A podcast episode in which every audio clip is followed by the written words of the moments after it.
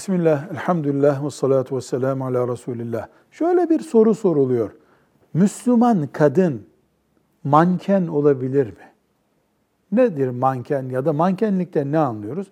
Üzerine işte bir dış kıyafet giyiyor. Ee, Bir e, platformda onu kadın erkek insanlara sunuyor. Yeni çıkacak bir pardüsü modası mesela.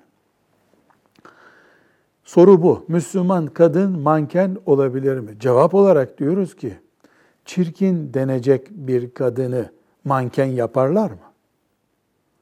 Bir kadının bedeni cazibeli değilse, aşırı kiloluysa, yüzü gözü bereliyse, trafik kazası geçirmiş de e, değnekle dolaşıyorsa onu manken yapar mı kimse? Yapmaz tabii.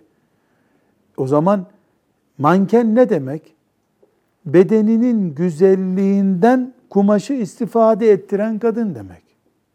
Yani bedeninin güzelliğini gözlerin önüne koyup üstündeki yeleği, üstündeki eşarpı tanıtıyor.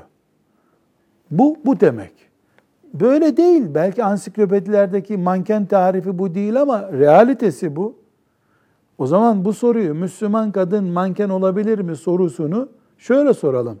Müslüman kadın bedeninin güzelliğini kameraların önüne ve onu izleyen yüzlerce gözü radar gibi kabarmış erkeklerin önüne bakın bedenimin güzelliğine diye çıkar mı Müslüman kadın? Müslüman kadın bunu yapabilirse manken de olabilir. E, sunduğu şey, mankenin gösterdiği şey son tesettür kıyafetleridir. Bir şey değişmiyor ki. Tesettür onun tesettürü değil, onun teşhiri durumuna düşüyor o zaman. Müslümanlığımızın farkı olarak biz canlı kadın iskeleti kullanmadan silikon kalıplar üzerinden teşhir edelim kıyafetlerimizi. Kafirlerin yaptığı her şeyi yapmak akıllılık mı? Velhamdülillahi Rabbil Alemin.